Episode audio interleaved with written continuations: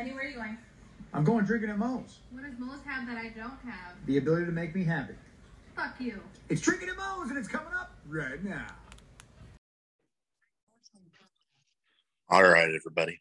Welcome to Drinking at Moe's, my two cents. This one's a little bit more of a serious one.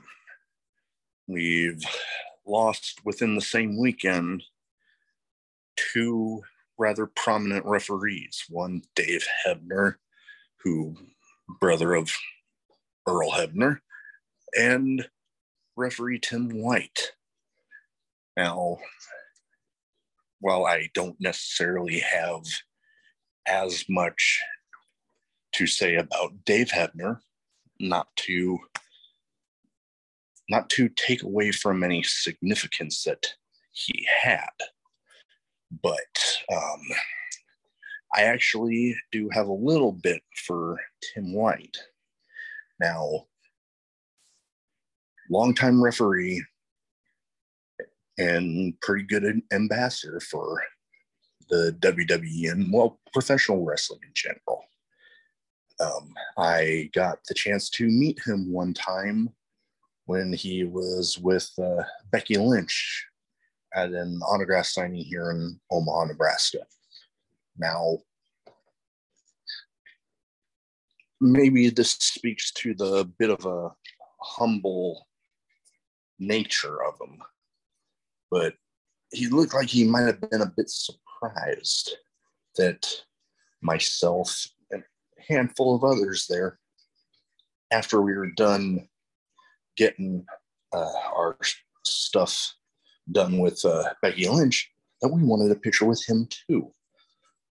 So he was more than happy to oblige, but you could tell that he was a little bit surprised, like, holy shit, people recognize me. But uh, since the news came out of his passing, it seems like this guy is uh, another example of those guys that uh, they say don't really have a bad word to say about him. Now, Tim White had his uh, referee career cut short by uh, injury in a Hell in a Cell match. But before that, even, he was part of WWE and well, WWF at the time when he would uh, be the guy that got tasked with uh, driving on Andre the Giant around, and always had some pretty legendary stories about his uh, interactions with the old Andre there.